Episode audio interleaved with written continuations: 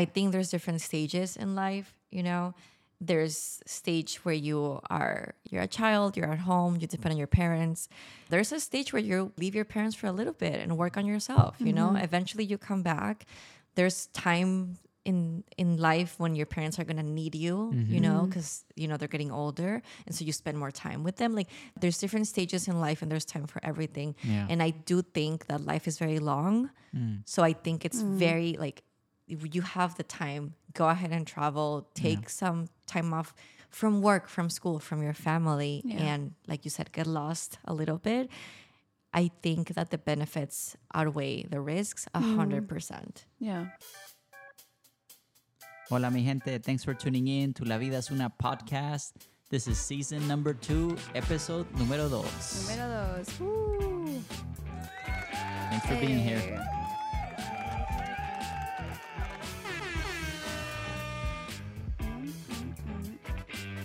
Today we have a very special guest, my oldest sister Tiara. Welcome to the show. Welcome to the show. Thank you. Thank you for being with us today. You are the second guest on the show, so no Yes. pressure. We are super excited to have you to talk about your experience living abroad outside the Mm-hmm. US, the challenges and the fun memories of your time abroad. Thank you guys for having me. I'm a little bit nervous, but I'm so excited to be here with you guys and just talking, you know? My mom was also nervous when Yeah? she first Okay. did it. It's it is nerve wracking, but I think you'll get more comfortable as like we continue talking Yeah. and yeah, we just wanted to hear your experience. I'm honored.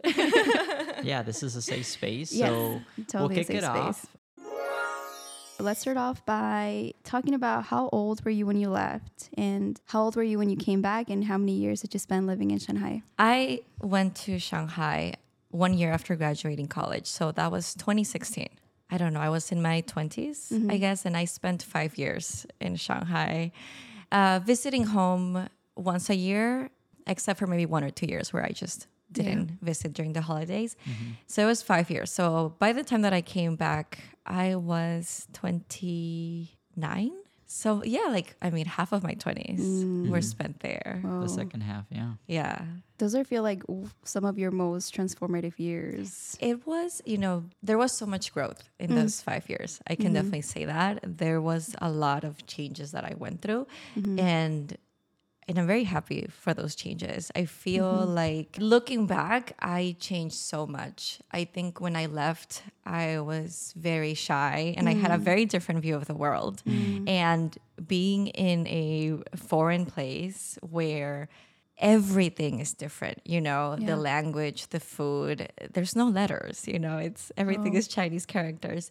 And I, so if you don't know me, Dante and I were mixed. We're part Chinese. Our mm-hmm. grandpa was Chinese, so we're part Chinese, part Mexican. So I, I didn't look that different. I did look a little bit Asian, mm. you know, to the locals. So in that part, I didn't feel like I stuck out a lot. Mm. Hmm.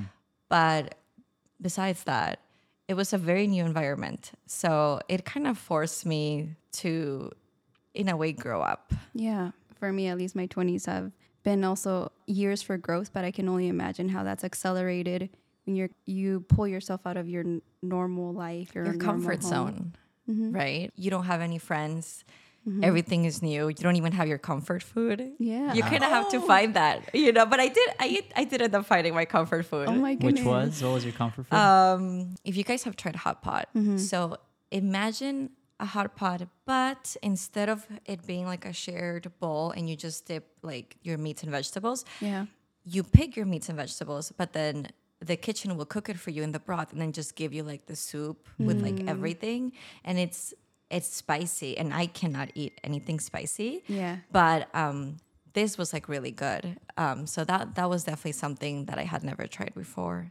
It's called malatang. Malatang. And sorry for the mispronunciation, but Yum. that was really good. I'm curious to hear what made you decide to live abroad, especially going all over across the world uh, to China, very far from from home. Right. So I can say that was not a decision that I planned very well. I'll say that. It was a very spontaneous thing that happened. And I'm not a very spontaneous person. I don't think I am.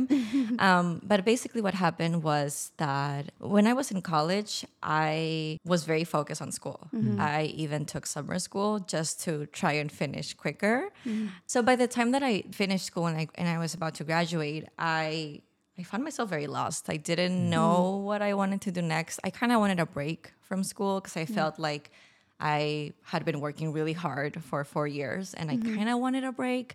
Part of me thought that I would go back to school eventually for a master's or mm. Mm. something else. So I kind of wanted a break mm-hmm. and I decided to take like some time off after college. I did a little bit of traveling mm-hmm. and I was just working part time at H&M. and then um one one of the trips that I took was I went to Japan. Mm. After I came back from that trip, it was kind of time to start finding a job. In a mm. way, it hadn't been too long to be still working part time after getting my degree. That's how it felt. Mm. And so the opportunity came up of teaching English abroad. And there's no connection between China and my heritage. That's just a funny coincidence, Yeah. I say. But yeah, the opportunity came up. I heard from a friend that it was a really good opportunity, especially for Americans, because they're always hiring English teachers in China, and that it's also a way that you can pay off your student loans. You know, so because they Makes pay really well. That's So- really appealing. very enticing. So I said, sure, I'll go for one year. I'll go for Mm. one year, I'll teach, and then I'll come back. And that'll be it. You know, I'll come back and then we'll see what happens next. And well, one year turned into five years very quickly because it was just very it was very easy to to stay there for so long. so it, there was no no plan. It was just a very I am not doing anything right now. Mm-hmm. That came up. Should I do it? Okay, yeah, I'll do it. And I can tell you, my parents were not happy about me leaving, but I came back. That's really eventually. brave of you. That's I think that's kind of spontaneous. It's Like very spontaneous. It's It's very out there, very crazy. you know, that's amazing.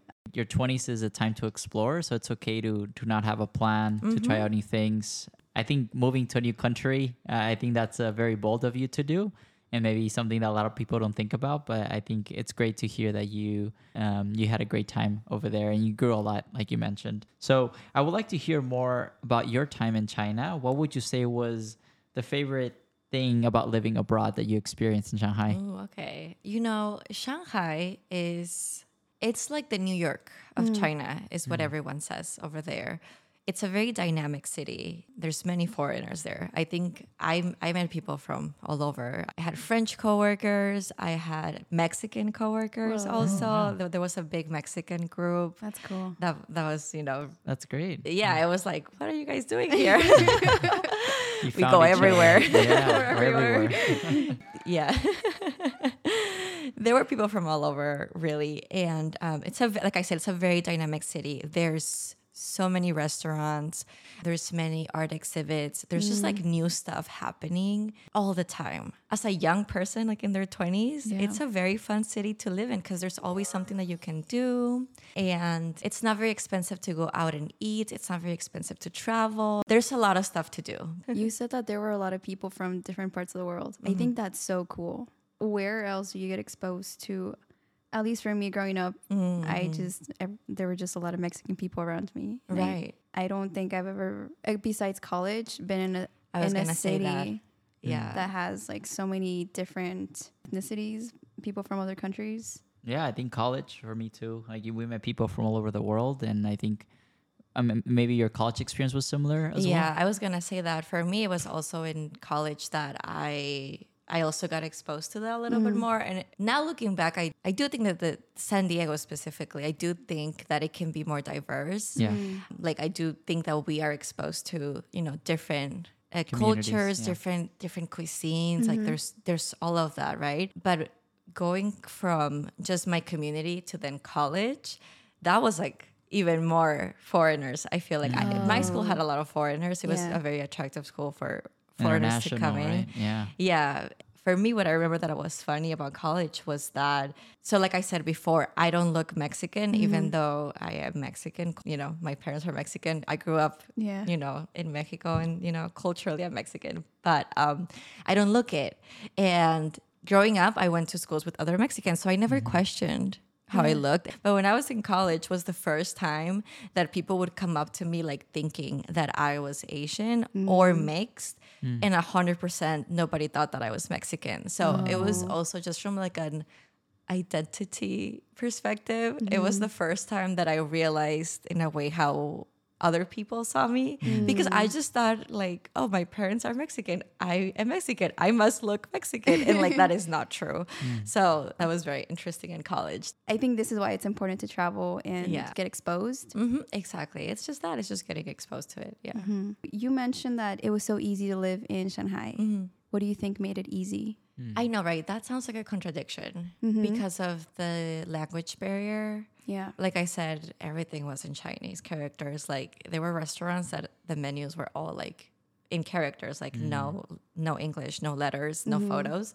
And there were some that did have like letters, but still written like in Chinese. Yeah. Um, so what I mean by it was easy, I guess maybe because it's such a fast, big city. You get that hmm. big city vibe. Like I compared it to New York. Mm-hmm. So there's many foreigners there, and I think the locals are used to seeing like the lost foreigners with their phone trying to find Yeah. where they're headed. Mm. So in that way, it's like even though it's a foreign country, I think big cities kind of give me that sense of it almost feels like you don't stand out or like nobody's like looking at you mm. because everyone is just doing something else.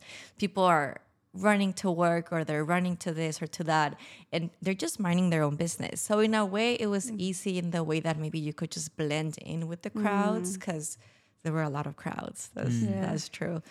Getting lost in the crowd. yeah, getting lost in the crowd in a way Yeah. was kind of yeah, it was kind of easy. Besides that, I guess more technical stuff. I think China is like really uh, really advanced with technology and mm-hmm. stuff like that. So getting around, you know, getting an Uber or a taxi or even just ordering food, paying for your food, everything was very convenient Yeah. through your phone. They don't really use cash over there. Hmm. Everything is like automated and and so in that aspect it was like, you know, also very convenient. I hmm. think many people that are there they're just so amazed by the convenience. I think China has one of the best, or at least Shanghai has one of the best subway systems. Yeah. It is super convenient, super cheap, super fast. And It's clean. It's clean. It's simple to use. Like just no fuss, you know, no fuss over there. It was very common to see like really old people, like mm. grannies with smartphones. Oh, And, wow. You know, just doing everything on their phone. And like I always joke about this that like my mom did not get a smartphone until until I came years ago. back until Yeah. two years ago because I finally convinced her to get a smartphone. Oh, yeah. So she was out of the loop, you know, and over there seeing like everyone being so yeah Mm. technologically savvy, it has become a very common thing, you know, Yeah. the Yeah. smartphones.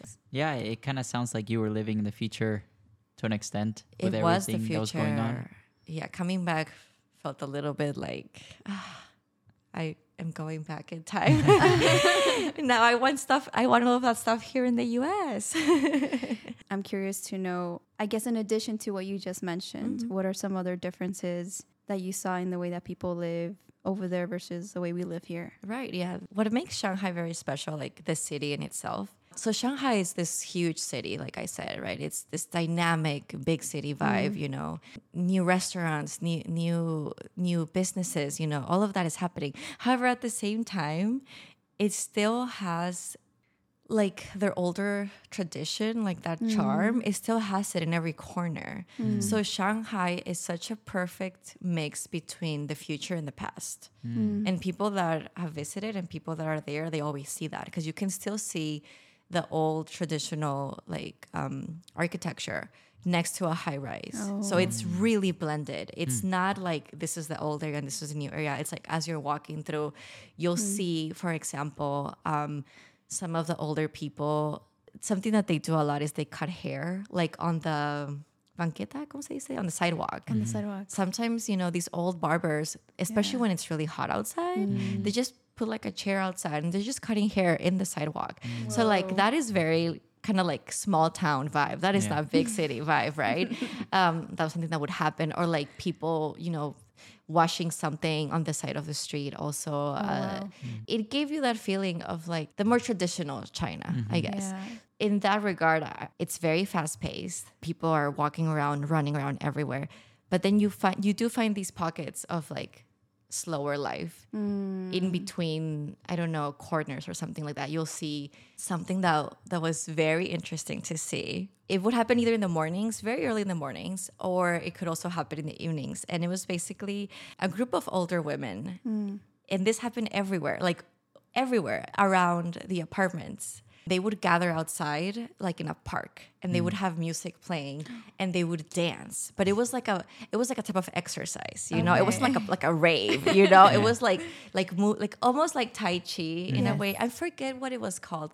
They were all moving in unison and they were all dancing and, and they did it as part of exercise and it was so mm. sweet to see. And that just i don't know that just gave me it was like take a moment and like look around you when that's happening. It was a very special thing to see. And i, I found it so interesting because one of the things that felt like it was, was very different in china is that people care a lot about their health mm. th- there's the topic of eating healthy.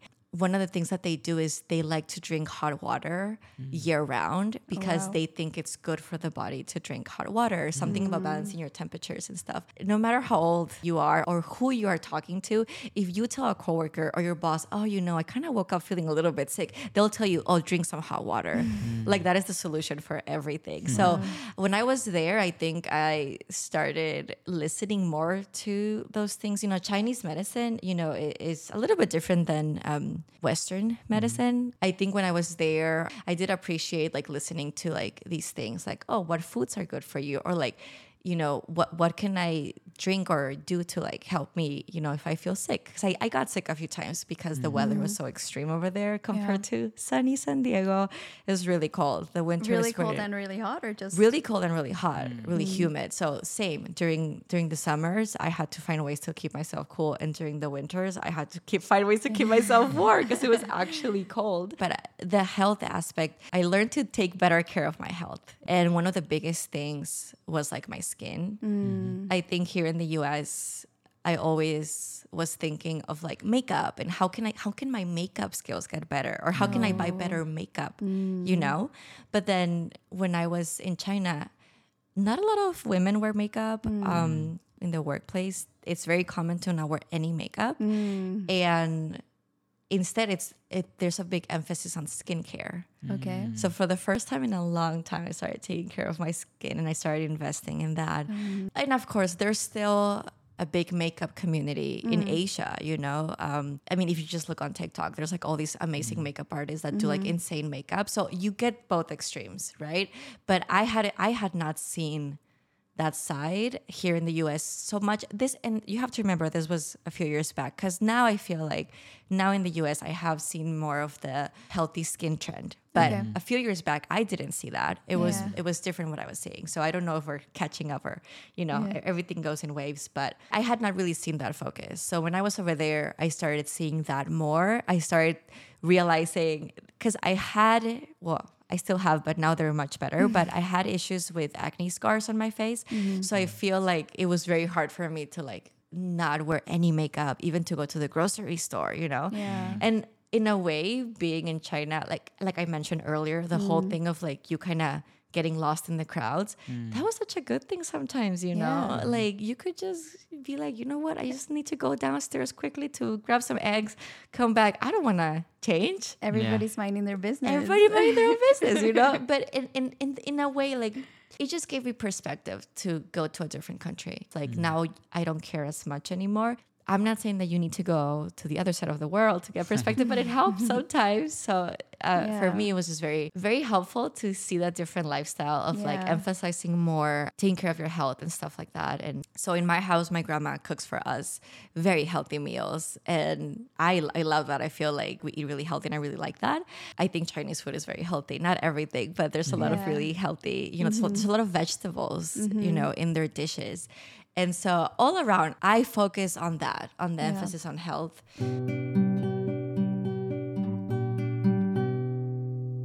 From your experience, did you feel that people in Shanghai were very communal? Or that was a, an important part of the culture, people being in community? as a country, China is it's a collective society mm-hmm. mm. versus the US is very individualistic. Right. So in China, it, what matters is the the benefits for the majority. It's like for the group, right? There's a there's a big sense of pride for your country.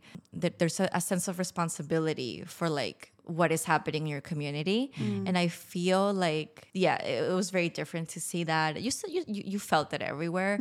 That's interesting because Shanghai, like you mentioned, is a very fast city Mm-hmm. and there's the hustle and the bustle. And the US, when you compare to New York, people are trying to stand out, right? They're trying to, Mm-hmm. in a way, win the rat race, be at the mm. top. But it sounds like in Shanghai, it's it's it's different. Even though you have the fast paced society, there's still that that focus uh, on community. How do you contrast those two, New York versus Shanghai? individualism versus communalism how was that your experience especially coming from the from the us mm-hmm. Well, in all of this, I am an outsider, mm-hmm. right? Going to China, I'm I did not grow up there. I'm not from there, right? Which I think it's an important distinction to make because mm-hmm. my experience of foreigners have a completely different experience of someone that mm. is from there, right? Right. I think for me, I never thought that I was gonna find like for like I said earlier, a community of Mexicans in China. Yeah. Like what what are you guys like I said, what are you guys doing here, right? so one thing that was very common is so over there they use this app called WeChat, which mm. is like our version of WhatsApp, mm-hmm. I guess, mm. but better. um, and and there's like these huge groups that um, I think the limit is like 500 users. So they're like massive group chats basically.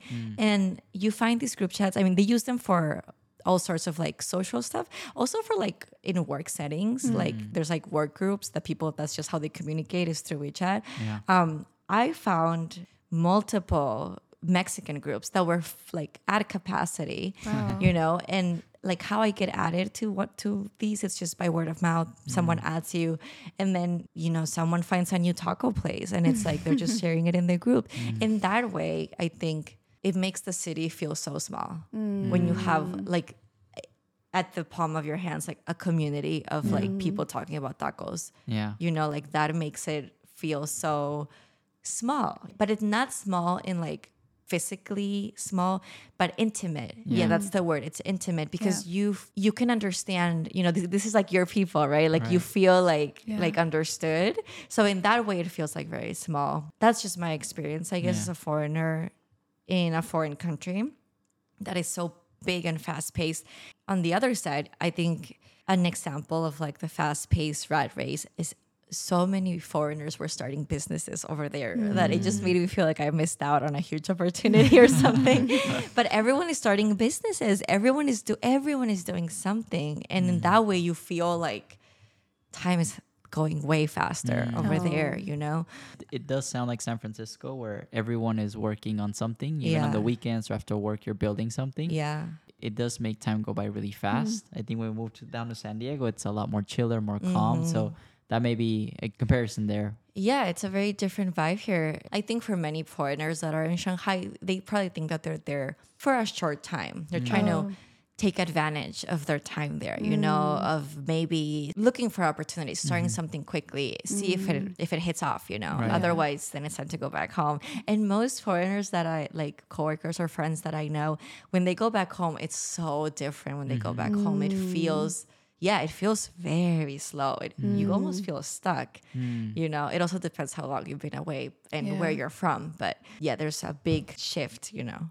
i'm curious to hear we could go back in time to that first day of you going to shanghai and arriving there how was mm-hmm. that experience for you That was when I was making like my travel plans to go there. I did not have an apartment or a place to oh. live because I really wanted to see it in person. So I just booked a hotel for the first week. So I gave myself a week to find a place. Um, That's not a long time. It's not a long time. I didn't find a place. You know, I did not find it. I I, ha- I got an Airbnb after the week at the hotel, and then I actually found an apartment. But you know, getting an apartment over there is different than getting an apartment over here. They do go by really fast, and you see one, you just get it. Like, and another thing is that most of them have furniture, so you do not have to buy Oh, nice. furniture. convenient. It's not nice furniture, but it gets you by. You Yes. know. And yeah, I, rem- I remember getting there late and just getting to the hotel. I actually had to meet with my manager the next day. Oh. So I started working like right away. Mm. Like they did not give me any time to settle in. Wow. I I got there, I slept that night. I think I just got food from like a restaurant that was outside. I think I had some noodles. Mm-hmm. Mm-hmm. And then I, like and then I brought them to the hotel. I ate them in the hotel and I tried to sleep and then mm-hmm. obviously jet lag so Yeah. you're not Yeah. sleeping a lot, right? And the next day I had I had to go meet my boss mm. y- just meet them in a random office in Shanghai. You know, I got lost for like an hour. Oh. Yes, I had. I took the metro and it was fine, but then I couldn't find the actual building mm. until somebody finally helped me. Mm. So I was lost for like an hour, and I didn't have any phone service because I had just gotten there. Yeah. Oh so they didn't really give me like any time to settle in. I think so yeah, I think I started working the next day or something and I was working the evenings at mm. that time. And so during the day, that kind of worked with the schedule. But yeah, during the days when I was trying to, you know, get a phone service, find an apartment, Yeah. you know, like mm. settle in. Yeah, it took me forever to buy groceries. When I was at the hotel and then when I was at the Airbnb and then when I was at my first apartment, in those three locations, mm. I would just find like a nearby restaurant that I liked and I would just eat there like every day. Because it becomes familiar. the same thing. Yeah, yeah, I just didn't want to like take the time to like find anything else. You know, I was coming, I was, I was tired coming It's back from work. Yeah. Yeah, it was a little bit crazy. So Shanghai is also very like that with foreigners. They kind of mm-hmm. they can take advantage of you. You know, mm-hmm. everything's about work, work, work. And there's foreigners that want to work, so that works mm-hmm. out. But I think eventually I learned how to find the good jobs or the not so good jobs and what to ask for. Because yeah. Yeah. I think it was crazy that I started working the next day. Mm. That would take me like a week to get used to. And the Yeah. jet lag by itself. Oh my days, right? goodness, that's wild. Oh yeah, and I was totally not prepared for the heat because I got there. I think it was July. Oh. and I did not understand how hot it was gonna be. I really didn't. I, I had no idea. So I thought that I could wear jeans and a top, and no, Yeah. you couldn't because It- it's It's really, it's like the 90s and 100s. 90s, hundreds, and it's humid. Like it even rains, so it's like you're Oh, all sticky. how, who taught you, or how did you prepare, or did you just learn by experience? like I said, I did not really prepare for this trip. um, I think it was like a few weeks before where I found out that uh, so many websites and apps were restricted over there or blocked mm-hmm. and that I needed something else to access them. And so I was having like a freak out that I wouldn't be able to access Instagram, you know, but Priorities, priorities. yeah, I mean, yeah, I did. There's so many. Really, I didn't really do much research. I mm. think a lot of it I found out when I was over there, and from people like coworkers, coworkers that would tell me, you know, about all the apps that I needed, so that I could order groceries to my house, you know, or to my apartment door. Um, all of the things that were very convenient. Uh, you know, what was the best line to take on the metro? All of that. It was just word of mouth. Now I think there's so much information online that Yeah. now I think I now when I travel I just check online. Yeah. Okay. But back then I don't think I I thought about doing that. But that would have been That- helpful. That's so nice of your coworkers, though, to kind of help you get through that transitioning phase. Mhm. Well, that's the good thing about working in an environment where there's a lot of foreigners because they mm. were all new at They one went point. through it. Yeah. They went through it, yeah. Yeah. So they then they'll tell you where to eat. They'll tell you like you know where to go, what to do. Yeah. So. Are you still friends with some of your coworkers? So I did not make many friends, but I did make a few. I still have WeChat and I mm. still use it. Mm. My closest friend actually is she's this uh, girl from Germany, and she actually met her boyfriend in China, not in Shanghai, but in a different city, and she actually married him. Was so, he a local or a foreigner? No, he was local. Yeah, Oh, he was Chi- he's Chinese. Nice. So um, we still talk right now. Like we have this ongoing WhatsApp voice notes Yeah. thing. That's like every week we send each other like Mm, I don't know how long the voice notes are, that's so and sweet. so we keep each other up to date. So That's awesome. That's beautiful. Yeah. How did you all meet? so it was actually through Instagram that I met her, which is Oh. funny because I think I think Instagram started being an app to connect with people, but I don't I don't think people use it like that so much. Mm-hmm. But I did actually meet her through Instagram. Hmm. So I, I I would post photos that I was in Shanghai, and she would post photos, and I think she saw me on her feed mm. and then she liked some of my photos and I liked some of her photos so we started talking and she mm. was just like oh I'm new here like do you want to meet up? And I was mm. like, she looks normal. Like, you know, she doesn't look scary or No fake. catfish. Yeah. I was like, yeah, she looks like a real person. Like, let's go meet. And um, this was right when COVID was starting. So she mm-hmm. had just got there. You know, she was taking classes, but then the schools closed. So then she couldn't take classes mm. anymore. Mm. And I I helped her, you know, I hooked her up with everything, you know, I, and I um because she was new in the city, I helped her get a job mm. and just I gave her all my advice, you know. Passing it on. Yeah, Yeah. passing it on the way it was Great. passed on to me. I love that. That's pretty cool that uh, you got the chance to to meet someone and it all happened, you mm-hmm. know, th- through Instagram, and, and you're still friends with that person. Yeah, that's really cool. I want to move into talking about what do you think makes a place feel like home? And how did your perspective of home change when you left? Mm-hmm. So I don't think I probably thought about what home meant. I don't think I thought about that before until I left my home. Yeah. Right. Before we were talking about the comfort food thing. Yeah. Which when I said that, I also didn't realize that until I said it right now. It just made me think of that and I said it. I think that a home is people. Certain people are your mm. home. Mm. When you're far away, how you create that, I think could be c- close coworkers or friends.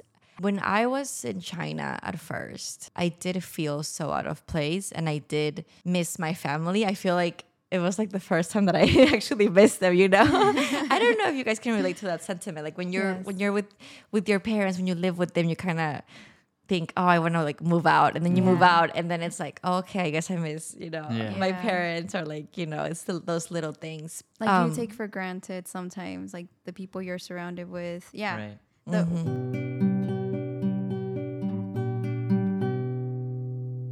for me like i i really like having my own space Yeah. even though like i never really invested that much in these apartments because like i said before i was planning on staying there only one year. So i never wanted to buy new furniture. I never wanted to like spend Yeah. so much money on like fixing an apartment because i was like this is temporary.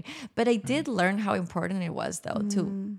have like whatever that is even if it's like having a plant or mm. like for me i really like to drink tea. So i really needed an electric tea kettle to like mm-hmm. be able to drink tea like the whole day. Yeah. so like that makes a place like my home. If i'm able to like have my tea when i want to have my tea you know? So i think i had to find ways to like make my space feel like home even when mm. i didn't have the people that were my home with me mm. Yeah. That yeah, makes- that makes sense. yeah. And your bedroom today is like you have made it your own space. A hundred percent. Yeah. When I came back, I spent, I did spend a little bit of time and a little bit of money. And I thought it was important. And I realized it was important when I was mm. away mm. to just make my, my space just feel more me and more comfortable, Yeah. Eh, whatever that means to you. Yeah. And to me, it just meant, you know, having a little bit more plants, having a, some photos, you know, mm-hmm. always keeping it clean. It just gives me comfort, I guess. Yeah. Any, anything that gives you comfort, I think can. anything that feels familiar to you, Yeah. even though you're like in a very different space. Yeah. Exactly. That's like a very specific lesson you learned because you did go somewhere that was just everything was different. Oh yeah, and I can tell you for sure, like the first apartment. So when I saw the apartment, the um, the person that was renting it, it was this guy that he would travel a lot for work. Mm. So he was there like one week out of the month he would like be in that apartment and the mm-hmm. other time he would be traveling. So he Yeah. really did not care about this place. I think he had like one chair, literally like a table with like one chair, you know, and it was like one of those like plastic like foldable chairs, which is fine, you know, it worked for him, mm-hmm. but it did not feel cozy at all. Mm-hmm. And I remember thinking this place has potential, but it needs a little something, a little bit of something. And Yeah. by the time that I moved in and I kind of made it my own with very few things, like you don't need to buy a whole new, you know, furniture and stuff like that. Mm-hmm. It completely changed. Like, Yeah. y- you know, even I think just like changing the light bulbs from like Yeah. the, the lighting was just, it just made it feel like a lot different. Oh, totally. And I forgot like one of the biggest things, but what makes my place my home is my cats. I don't know how I forgot about that. You know? How dare you forget your baby? Yeah. Did you get a cat as soon as you got there, or how did this happen? no, so so I have two cats, and I got both of them in China, and I brought them back with me because they're my babies. But um, Where can they see your cats? so one of them actually has his own Instagram. And his own TikTok too, and he's killing it. What's the handle so that people can follow? Yes, uh, his, so his handle is Chivo Nugget. I think. I'm pretty sure. Yes, We'll- it we'll is. put it It in the I follow We'll put it in the description. Yeah, I have so not been taking care of that account, but um, He's yeah, crushing it. yeah, he's super cute. He's popping on TikTok. Oh yeah, people love him on TikTok. You know, He's really cute. I think it's one of the cutest cats I've ever seen. you know, he just makes people fall in love with him. He really has that. But um, to answer your question, no, I did not get a cat right away. I think I got the first cat maybe a year and a half. I got her. I got her off the street. Actually, um, this happens a lot. They, There's a lot of cats actually in China and, and in Shanghai, and people in the apartments they always like feed the cats. You know, they're like the the apartment complex cats. You know, it's a very common thing. But sometimes you'll see some kittens like in a box, like somebody leaves them there. And there's big rescue groups um, of people that help split the bills and take care of you know Oh, that's so nice. cats or like they, they want to neuter them so to pre- you know prevent that from happening having more more cats in the streets mm-hmm. and stuff like that. So i found these three kittens and I, I told myself i'm just gonna foster them and then i'm gonna find homes for them because no i cannot keep a cat. But out of the three i really fell in love with one which is mm. my other cat. Her name is mo. And yeah i just decided to keep her the other two i did find homes for them Oh, that's so nice. and and then i think a year after that is when i got chivo So besides your space, a pet Mm-hmm. also creates that space of home. And then obviously your friends, the people that you met. Yeah, exactly. Especially in such a big city, Mm-hmm. right? You go to work, you know, maybe you like your job, maybe you don't like it, you know. Mm-hmm. Either way, you you go back home, you know, there's all these crowds, all these people. It's just like that moment that you walk through the door and you find like Mm. peace, whatever that means to you. You know, like I like having candles, I like having plants, I like having my cats. I like having like a tidy space. That's what makes it feel like home to me, you Yeah. know. And in the meantime, a temporary home before. I think that's a great advice. Yeah. Yeah, that's a great advice whenever people travel abroad or live in a in a foreign country that they're not used to and these are some things they can do to make it feel like home. Mm-hmm. Yeah.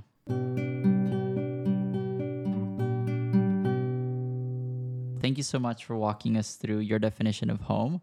We'd like to dig deeper. So, how did traveling and living abroad for so long, you said five years, change you? Your identity, your perspective, and your relationship with our family and your home here in the US? during this time that I spent away from home, I went through a lot of growing and learning. One of the one of the biggest things for me was it was hard for me to speak up.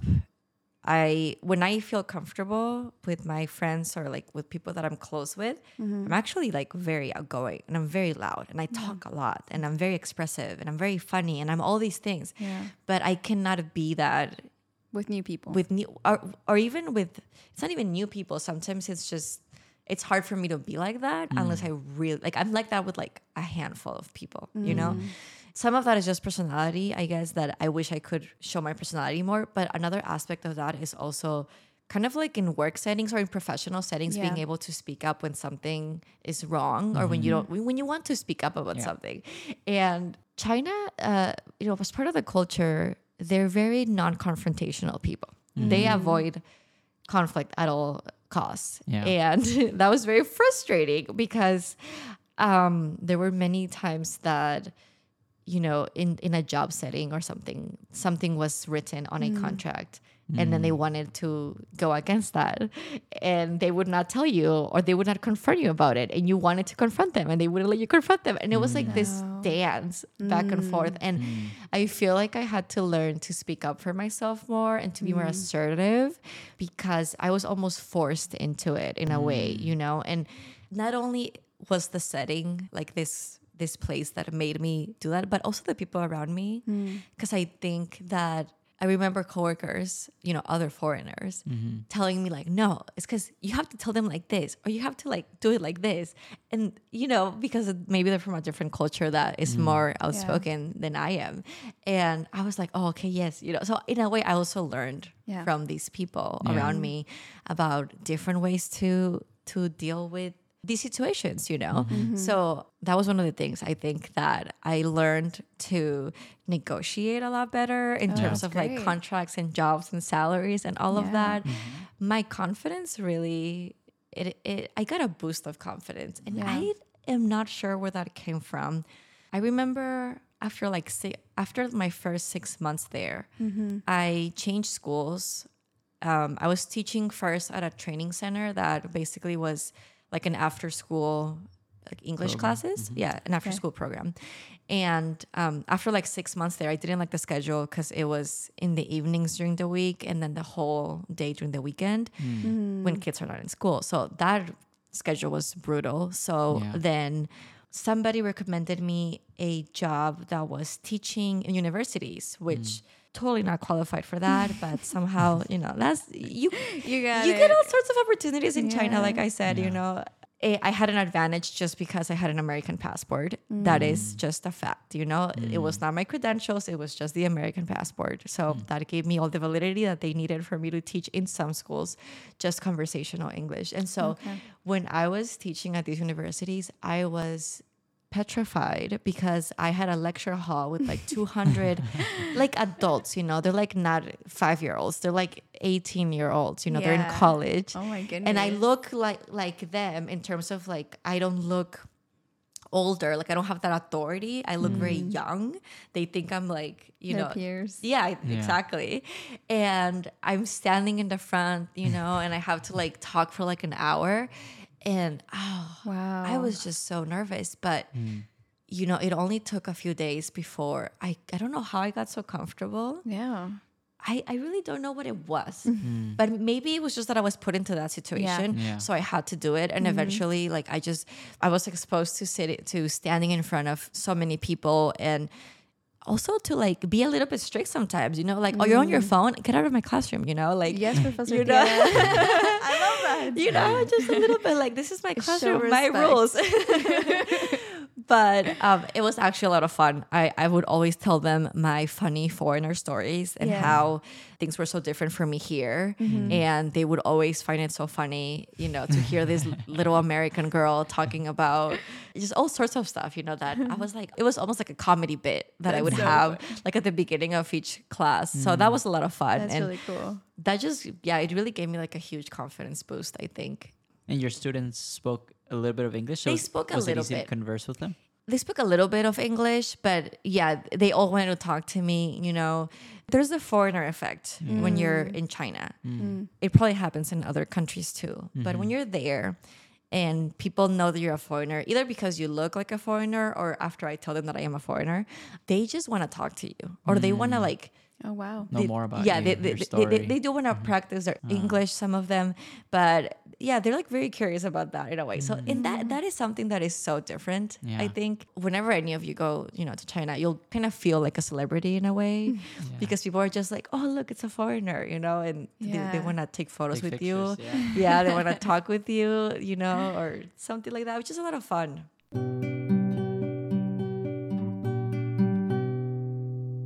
the other thing that I was gonna say was that I feel like I also got more comfortable with my English. Oh, Yeah, which that's a plus.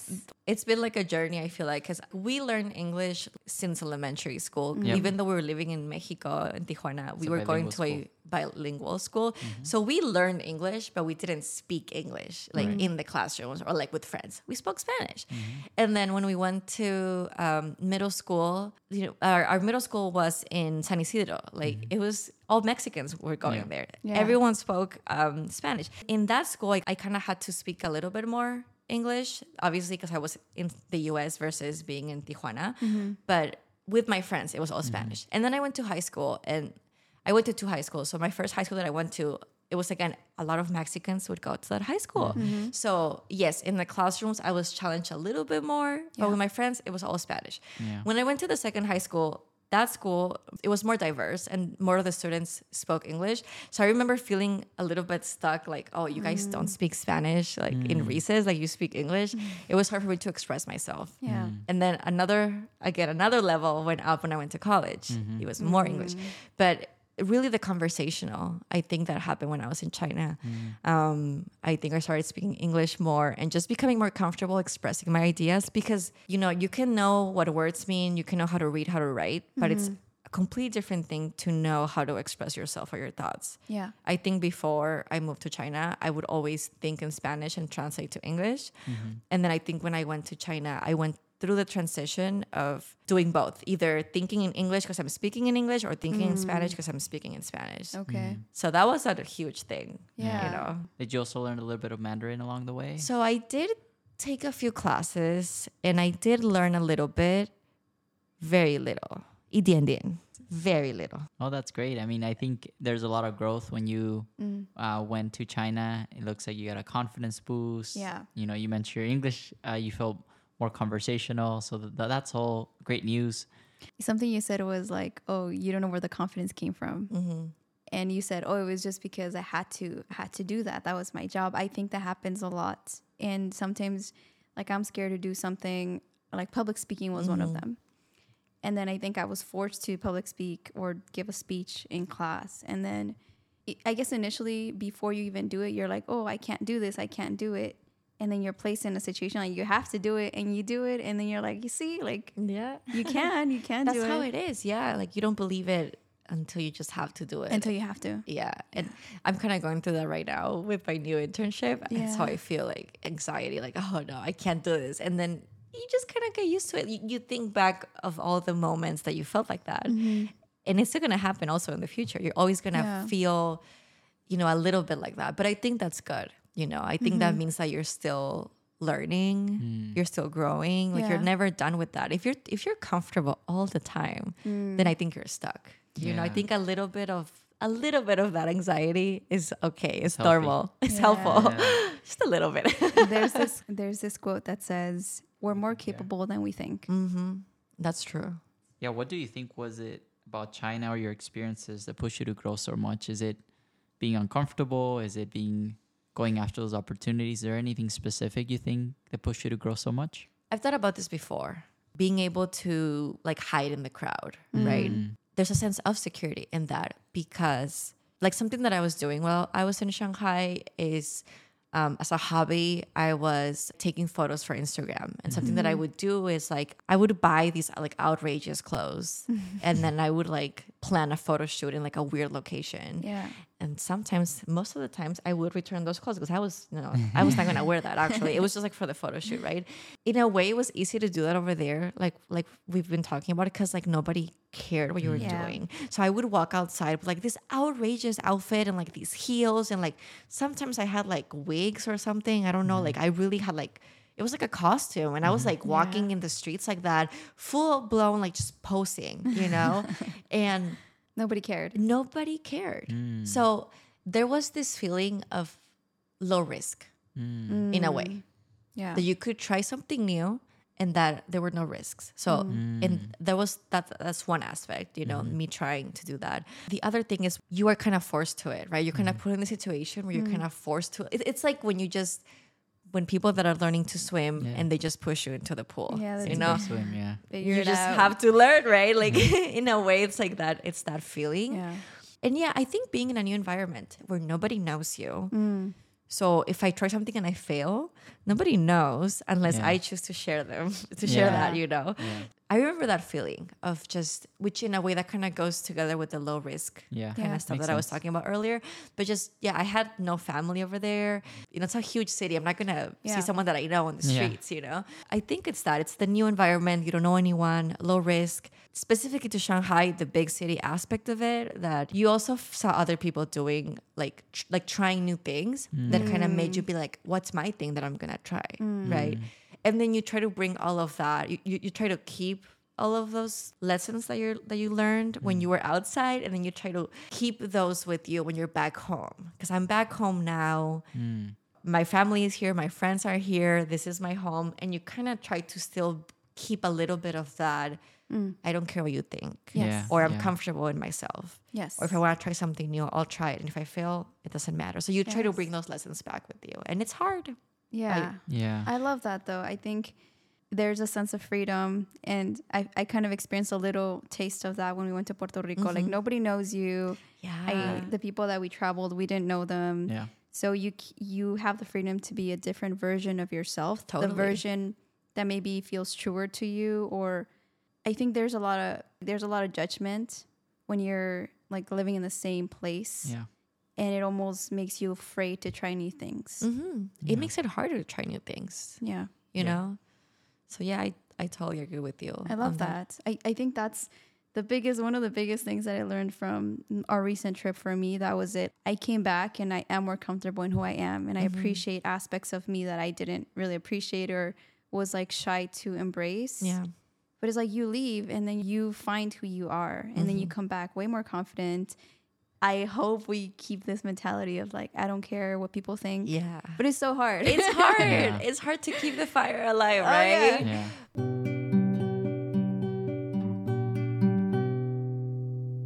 And kind of going back to the first question we asked you, which is why you decided to go live abroad. You you have to lose yourself to find yourself, and that, that looks like that's a theme that that happened uh, through through most of our experiences. Uh, in my own personal opinion, I think leaving home is very important to grow. Mm-hmm. And if you don't leave home, I feel like you you you stay not the same, but it's harder to change. And so I think Yeah. change comes easier when you're away. hmm I would totally say that if you have the opportunity to either study abroad during college, which some people have that mm-hmm. opportunity, or if you are mm-hmm. able to travel somewhere, and it does not have to be for five years, right? it doesn't Or have to, to be so long, China. or to China.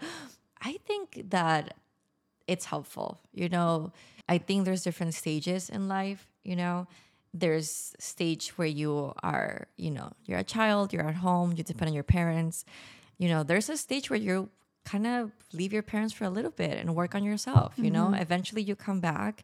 There's time in in life when your parents are going to need you, you know, mm-hmm. cuz you know they're getting older and so you spend more time with them. Like there's all stages um, there's different stages in life and there's time for everything Yeah. and i do think that life is very long mm. so i think it's mm. very like if you have the time go ahead and travel take some time off from work from school from your family Yeah. and like you said get lost a little bit i think that the benefits outweigh the risks a hundred mm. percent yeah. it gives you better perspective on things Yeah. you know and and and even if you don't like it at least you learn that you didn't like it Yeah, that's you true. know That's so true. there's win win win you know Yeah. it's Thank just you for trying it. sharing that. People are afraid to try foods. It's like just try it. Just do If you don't like it, now you know. exactly yeah Yeah. exactly To start wrapping up the conversation, I did want to ask, what made you decide to come back?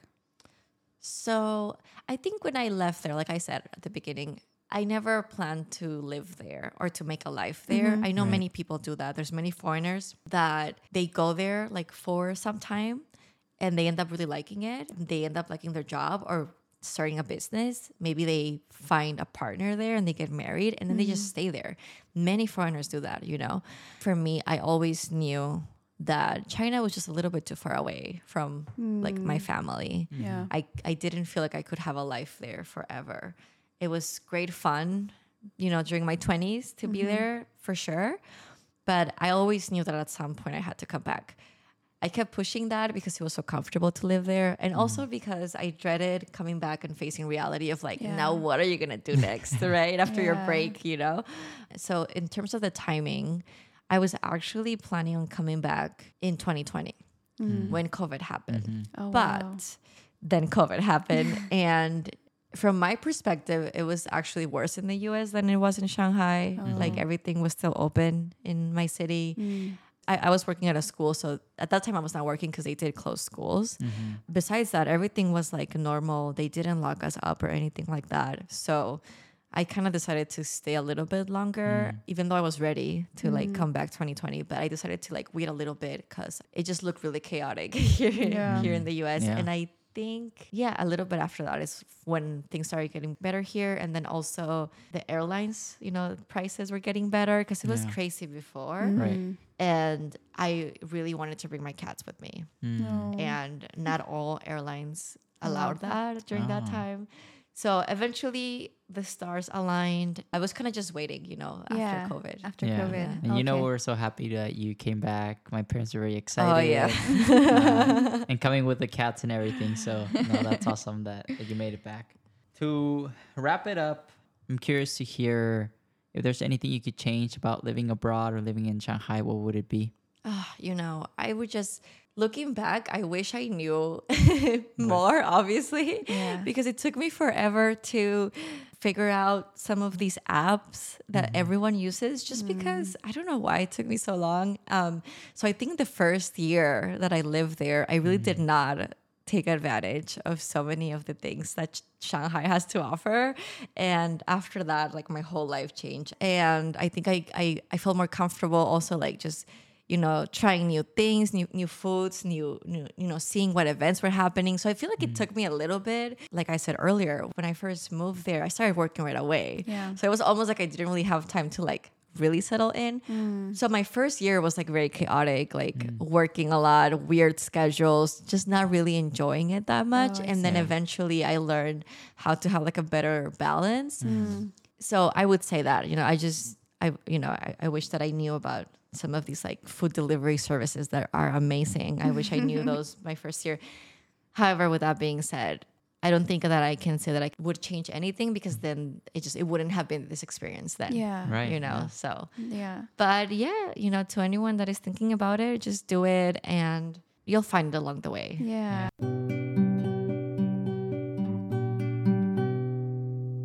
One last question because I did want to ask about this. How how was it coming back to your childhood home, having lived abroad Right. and having grown so much? You're like a completely different person. How was that transition back? Mm-hmm. It was hard mm-hmm. for different reasons. So coming back to my home, like my parents, right? I think it was a little bit frustrating because I was used to being independent and to have my own Yeah. place and making my own food and mm-hmm. all of these things. And then all of a sudden you're back home and there's so many things that you're not in control of. Yeah. Mm. That's very hard.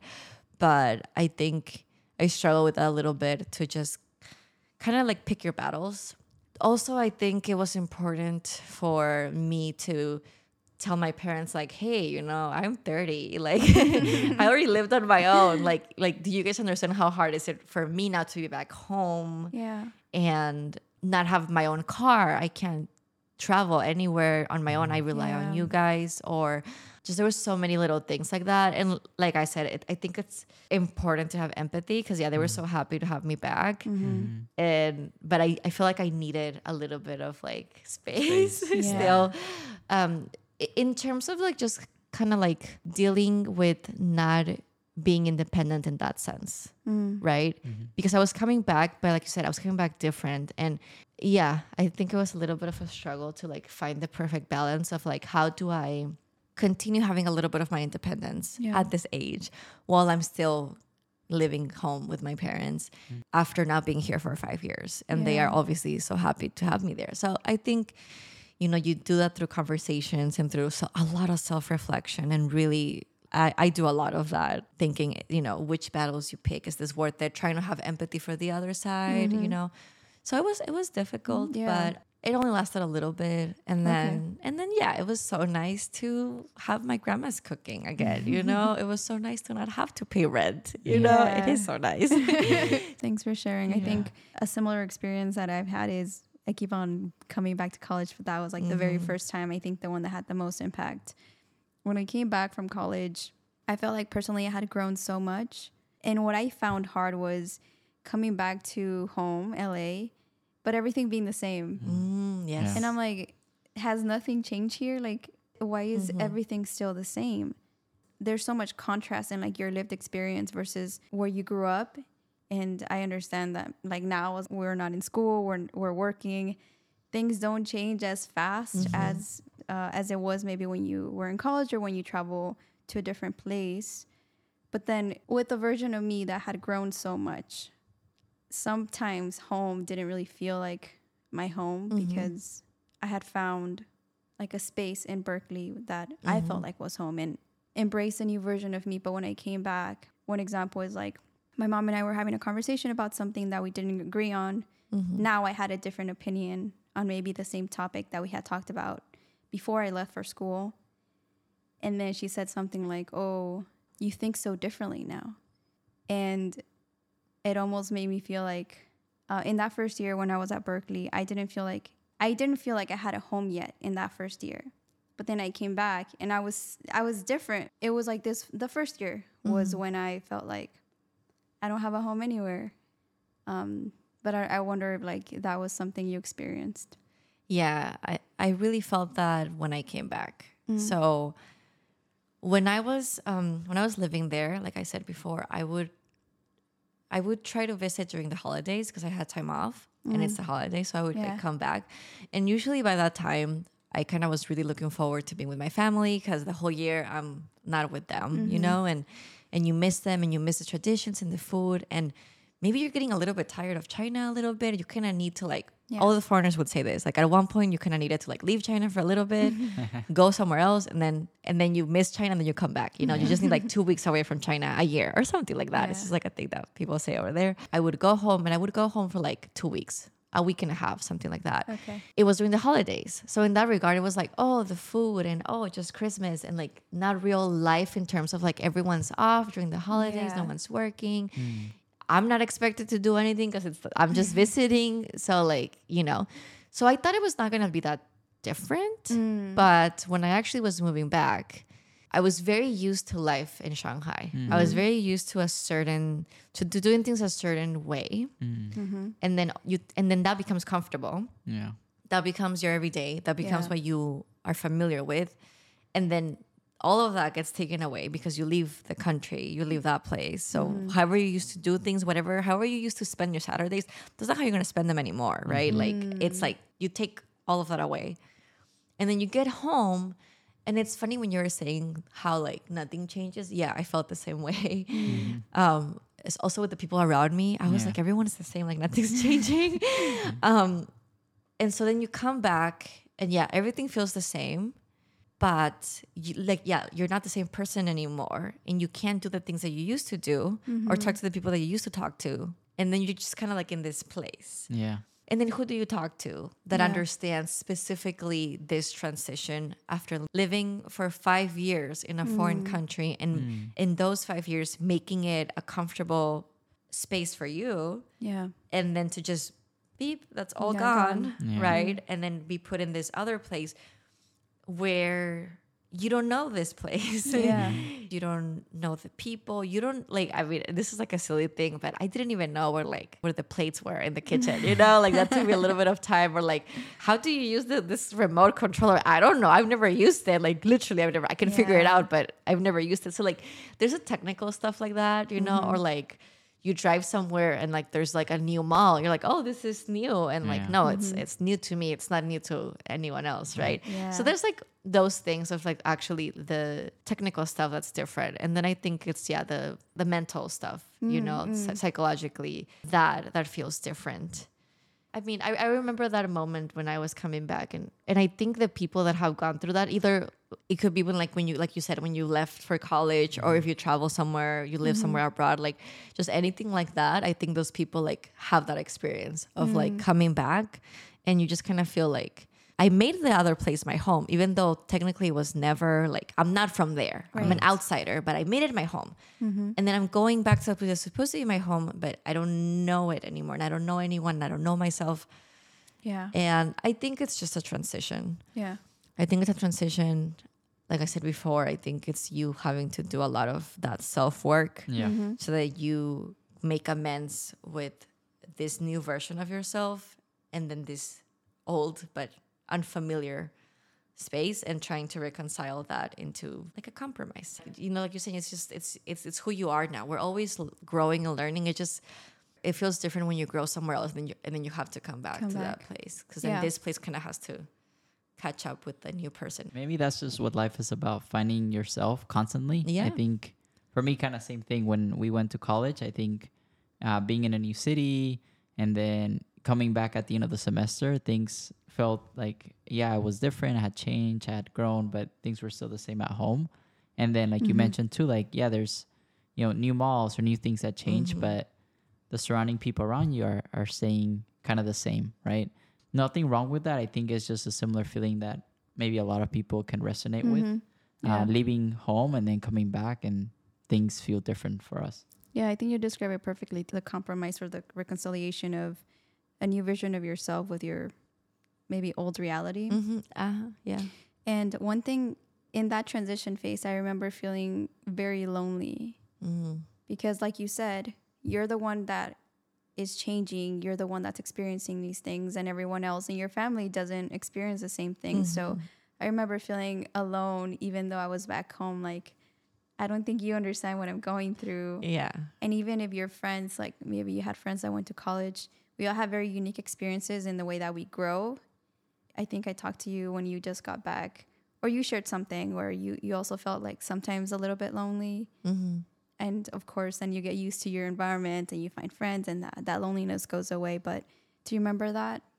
Yeah, I think it it's also because you feel like it's such a unique experience, right? Like you could talk to a friend, but if they haven't gone through something like that, then it might be hard for them to Relate. understand it. I had to relate to it.